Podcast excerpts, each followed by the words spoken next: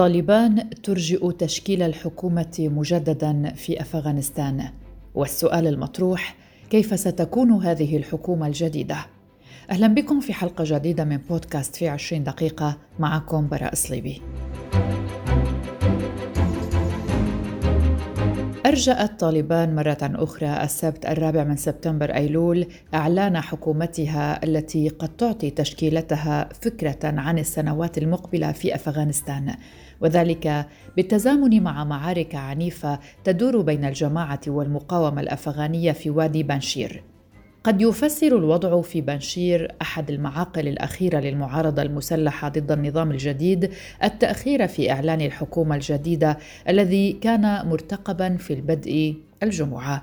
ولطالما كان هذا الوادي أي بنشير يصعب الوصول إليه. ويقع على بعد حوالي 80 كيلومترا شمال العاصمة معقلا لمعارضي طالبان ويشهد منذ مغادرة آخر القوات الأمريكية من البلاد معارك وصفت بالعنيفة في بعض الأحيان بين القوات الأفغانية والجبهة الوطنية للمقاومة.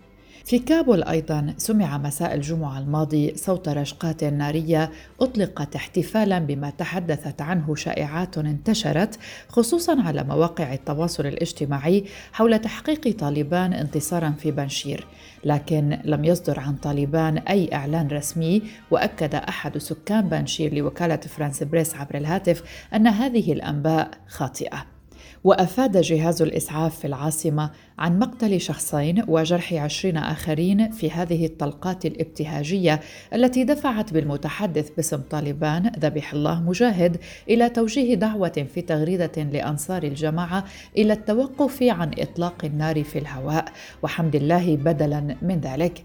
وتحدث نائب الرئيس السابق أمر الله صالح الذي يتواجد في وادي بنشير عن الوضع الصعب جدا في رسالة عبر الفيديو نشرت مساء الجمعة الماضي مؤكدا أن المقاومة مستمرة. بالعودة إلى البداية والحديث عن الحكومة، كيف ستكون هذه الحكومة الجديدة؟ بحسب أحمد مسعود الذي يقود المقاومة في وادي بنشير اقترح الطالبان إعطاء مقعدين للجبهة الوطنية للمقاومة في الحكومة التي تعتزم تشكيلها. وأضاف نجل القائد أحمد شاه مسعود الذي اغتاله تنظيم القاعدة عام 2001 أن ذلك جاء في وقت يطالبون فيه بمستقبل أفضل لأفغانستان. ولم يفكروا حتى في عرضهم معتبرا أن الطالبان اختارت طريق الحرب. ومنذ عودتها إلى الحكم إثر هجوم عسكري خاطف فاجأ الحكومة الأفغانية السابقة والمجتمع الدولي.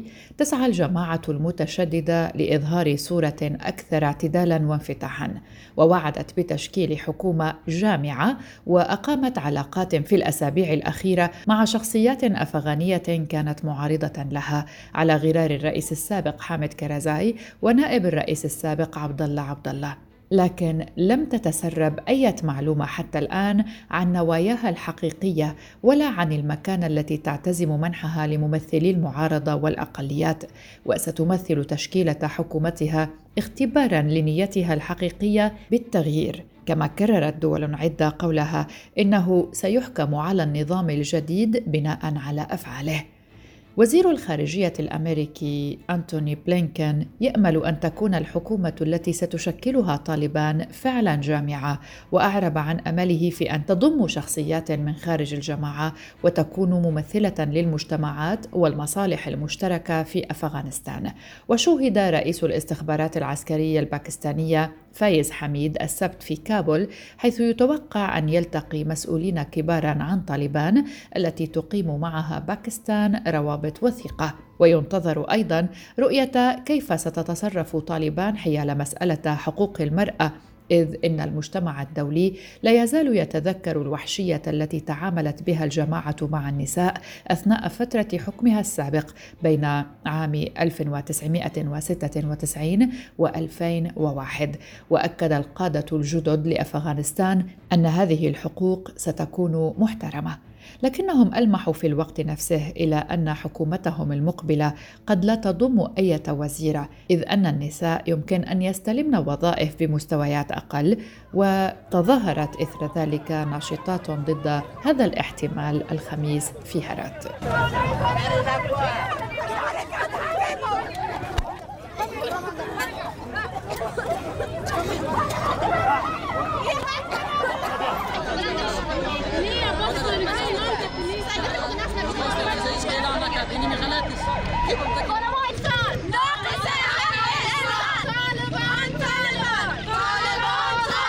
خرجت عشرات النساء الأفغانيات أكثر من خمسين امرأة يوم السبت الرابع من سبتمبر أيلول للتظاهر ضد طالبان ورفعت المتظاهرات لافتات تطالب بحقوقهن في التعليم والعمل وصون الحريات.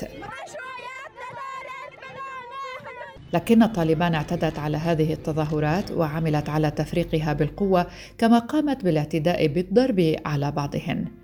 يأتي هذا بعد أن خرجت مسيرة نسائية أخرى للمطالبة بحقوق المرأة قبلها بيوم أي الجمعة الثالث من سبتمبر أيلول في العاصمة كابول وتجمعت عشرات المتظاهرات خارج القصر الرئاسي للمطالبة بدعم حقوق المرأة التي تحققت تحت رعاية الغرب وإشراك النساء في الحكومة المقبلة. كما وزعت المشاركات وثيقة تنص على وجوب منح المرأة الأفغانية الحقوق الكاملة في التعليم والمساهمات الاجتماعية والسياسية في مستقبل البلاد وفي الحريات العامة بما في ذلك حرية التعبير. وسبق أن خرجت نساء أفغانيات في مظاهرات ضد طالبان. ليس في العاصمة فحسب بل في مناطق متفرقة من أفغانستان منها شوارع ولاية هرات الأفغانية الأسبوع الماضي. فرح مصطفوي ناشطة اجتماعية في مجال حقوق المرأة تدافع عن حقوق النساء الأفغانيات. كانت أيضا مشاركة بأحد هذه المظاهرات. قالت لأخبار الآن إن هذه الاحتجاجات ستبقى مستمرة حتى تحصل النساء على حقوقهن في أفغانستان كما حصل خلال العشرين عاما الأخيرة أي عندما لم تكن طالبان تحكم البلاد. نستمع إلى السيدة فرح. امروز هم در فواره آب که با یک سلسله تهدید تهدیدات از طرف از سوی امارت اسلامی روبرو شد. متاسفانه ما جمعی از بانوها پس دوباره تصمیم گرفتیم که صدای زن افغانستان خاموش نشوه و این سلسله مستمر ببانه و دوامدار ببانه. همینجا جمع شدیم تا برویم به طرف پل سرخ و اوجا أضافت الناشطة مصطفوي أن النساء في أفغانستان سيبقين يمارسن الاحتجاجات حتى يحصلن على حقوقهن ويعاودن أعمالهن وقالت أيضا إن النساء يطالبن بحقوقهن الأساسية مثل التعليم والعمل والقيادة كما فعلنا على مدى العقدين الماضيين وتؤكد أنه يجب على الحكومة الجديدة أن تقبل ذلك وعليها أن تتصرف مثل الحكومات السابقة.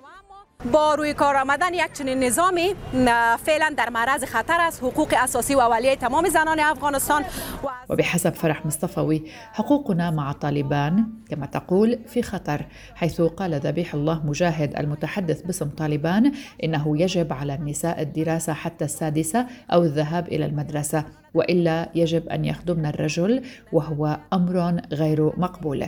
واعتبرت الناشطة الأفغانية أنه كما نعلم أن أول امرأة في الإسلام كانت التاجرة خديجة أي زوجة النبي محمد ولم يمنعها أحد من أن تكون تاجرة. وأكدت مصطفوي أن هناك ما يثبت بأن عناصر طالبان قالوا للعاملات أن يغطين وجوههن وحتى يشددون على تغطية أعين النساء وتتساءل عن كيفية عمل المرأة بهذا الشكل وكيف يمكنها استخدام الكمبيوتر. كما أشارت مصطفوي إلى أن طالبان أعطت الإذن بالعمل فقط للمدرسين والعاملين الطبيين فما الذي يجب أن تفعله النساء الأخريات اللاتي لم يدرسن الطب؟ اینا شغلایی هستن که عرضه خدمات است مثلا زنی که نخوانده. پیلوت است. زن است که اقتصاد خوانده در پشت کامپیوتر باید باشه computer science خوانده در حدود 21 سال که دموکراسی بود با هزار مشکلات شخصی یا خصوصی تحصیل کرده رسانده خود او که معلم نیست باید در خانه بشینه. یا شی بوته از ظلم و ستم شکستیم ما همه با هم هستیم. ظلم و ستم شکستیم ما همه با هم هستیم. ظلم و ستم شکستیم ما همه با هم هستیم. ظلم و ستم شکستیم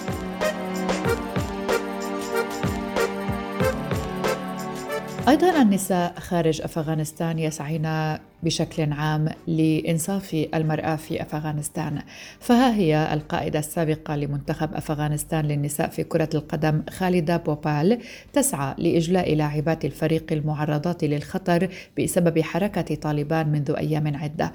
وهي تحاول من الدنمارك حيث لجأت بعد تعرضها للتهديد من طالبان لإجلاء بقية اللاعبات.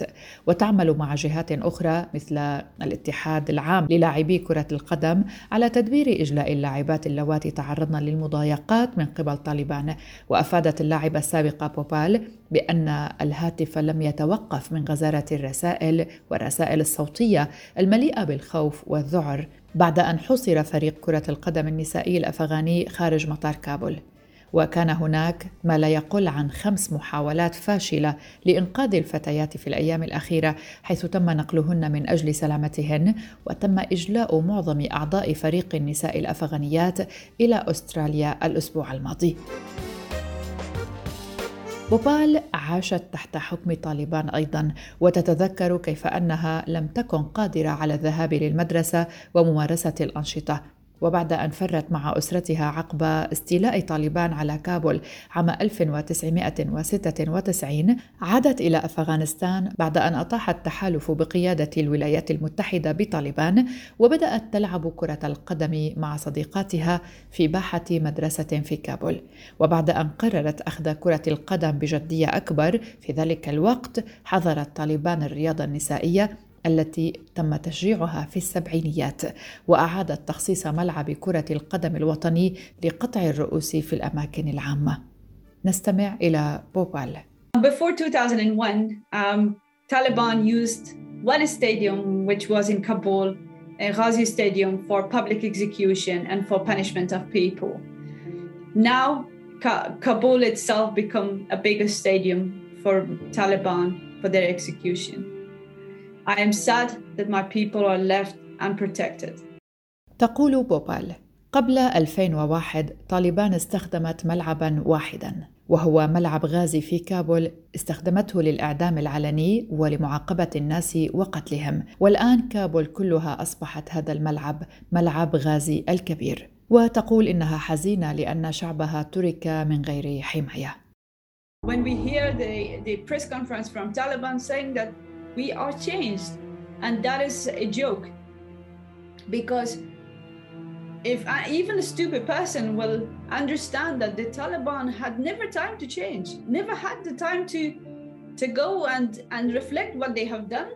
They have never had the time to go to school. They have never had the time to fa- have family or anything. They, تقول they بوبال kept fighting. عندما They were نسمع أن active. طالبان تقول إنها تغيرت هذه مزحة لأن حتى الإنسان الجاهل سيفهم أن طالبان لم يكن لديها الوقت من الأساس للتغيير أو لمراجعة ما عملوه في السابق والندم عليه.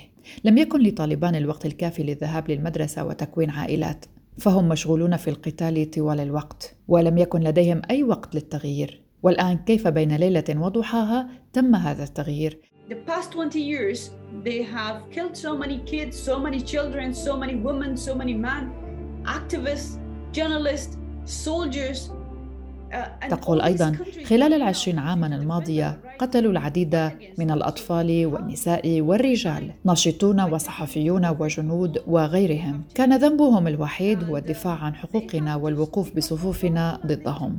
والآن كيف بين يوم وآخر يقولون إنهم تغيروا؟ لقد أصبحوا أكثر قوة وسيطروا على الدولة مجددا.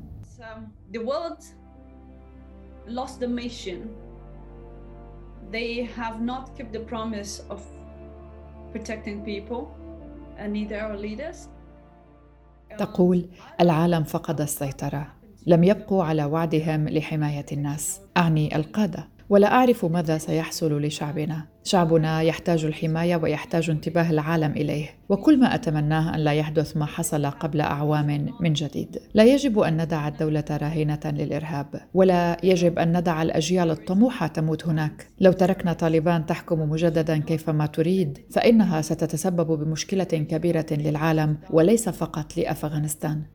If if we leave afghanistan and forget once again then there will be problem for the world not only for afghans فانوس بصير أيضا هي لاعبة كرة قدم أفغانية. لا ترى مستقبلا لها في ظل حكم طالبان وذلك بصفتها لاعبة سابقة في المنتخب الأفغاني لكرة القدم للسيدات. هربت بصير وهي الآن في مركز استقبال اللاجئين في فرنسا وحزينة على الحياة التي تركتها وراءها.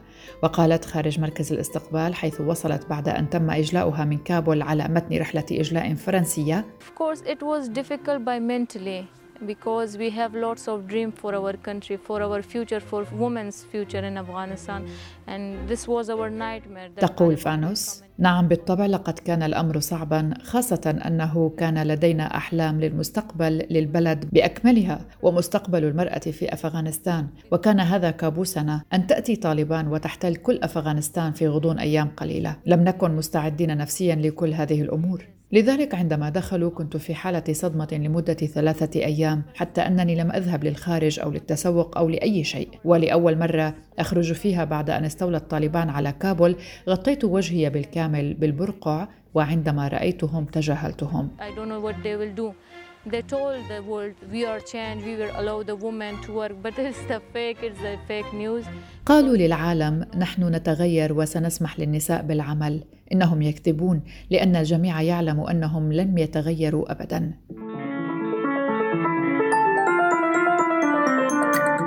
تم إجلاؤهم. فقد انطلقت في المنطقة حملة لجمع الأموال لعشرات العائلات الأفغانية التي من المتوقع أن تبدأ في التدفق إلى فينيكس الكبرى في الأسابيع القليلة المقبلة. وقد تدفقت آلاف الدولارات إلى صندوق الخير التابع للكنيسة.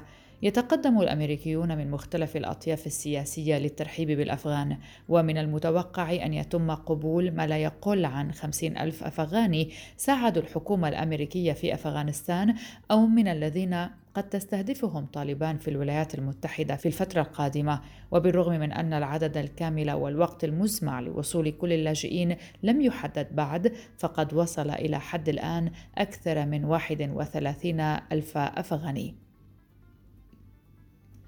وفي ريف مينيسوتا أيضا تعمل أخصائية زراعة على تقديم طلبات التأشيرة وتوفير سكن مؤقت للقادمين الجدد وأنشأت منطقة لتجهيز اللحوم الحلال في مزرعتها. أما في كاليفورنيا فقد أرسلت مجموعة من المحاربين القدامى لجنة للترحيب إلى مطار ساكرامنتو لتحية كل عائلة قادمة. وقالت جيسيكا جينجر إن آلاف الأشخاص فروا من وطنهم وهم في أمس الحاجة إلى السكن والدعم. وعلى الرغم من أنه لم يصل سوى عدد قليل من الأفغان حتى الآن إلا أن التبرعات تتدفق على المنظمات غير الربحية التي تساعد اللاجئين. ويساعد عشرات الآلاف من الأمريكيين في التحضير لاستقبال العائلات والعمل على تجميع أفرادها والتبرع بالمستلزمات الأساسية وكذلك التوقيع على التطوع.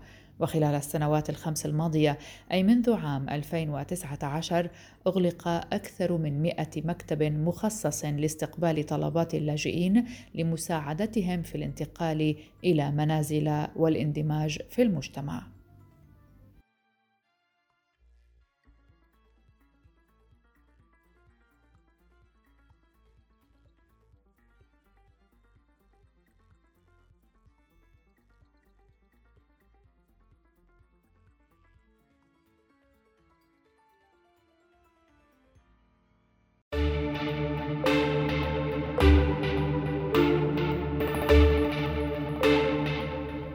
وخلال إعداد هذه الحلقة أعلنت حركة طالبان الاثنين الاستيلاء الكامل على وادي بنشير حيث تشكلت مقاومة ضدها منذ سيطرتها على الحكم في أفغانستان منتصف آب أغسطس.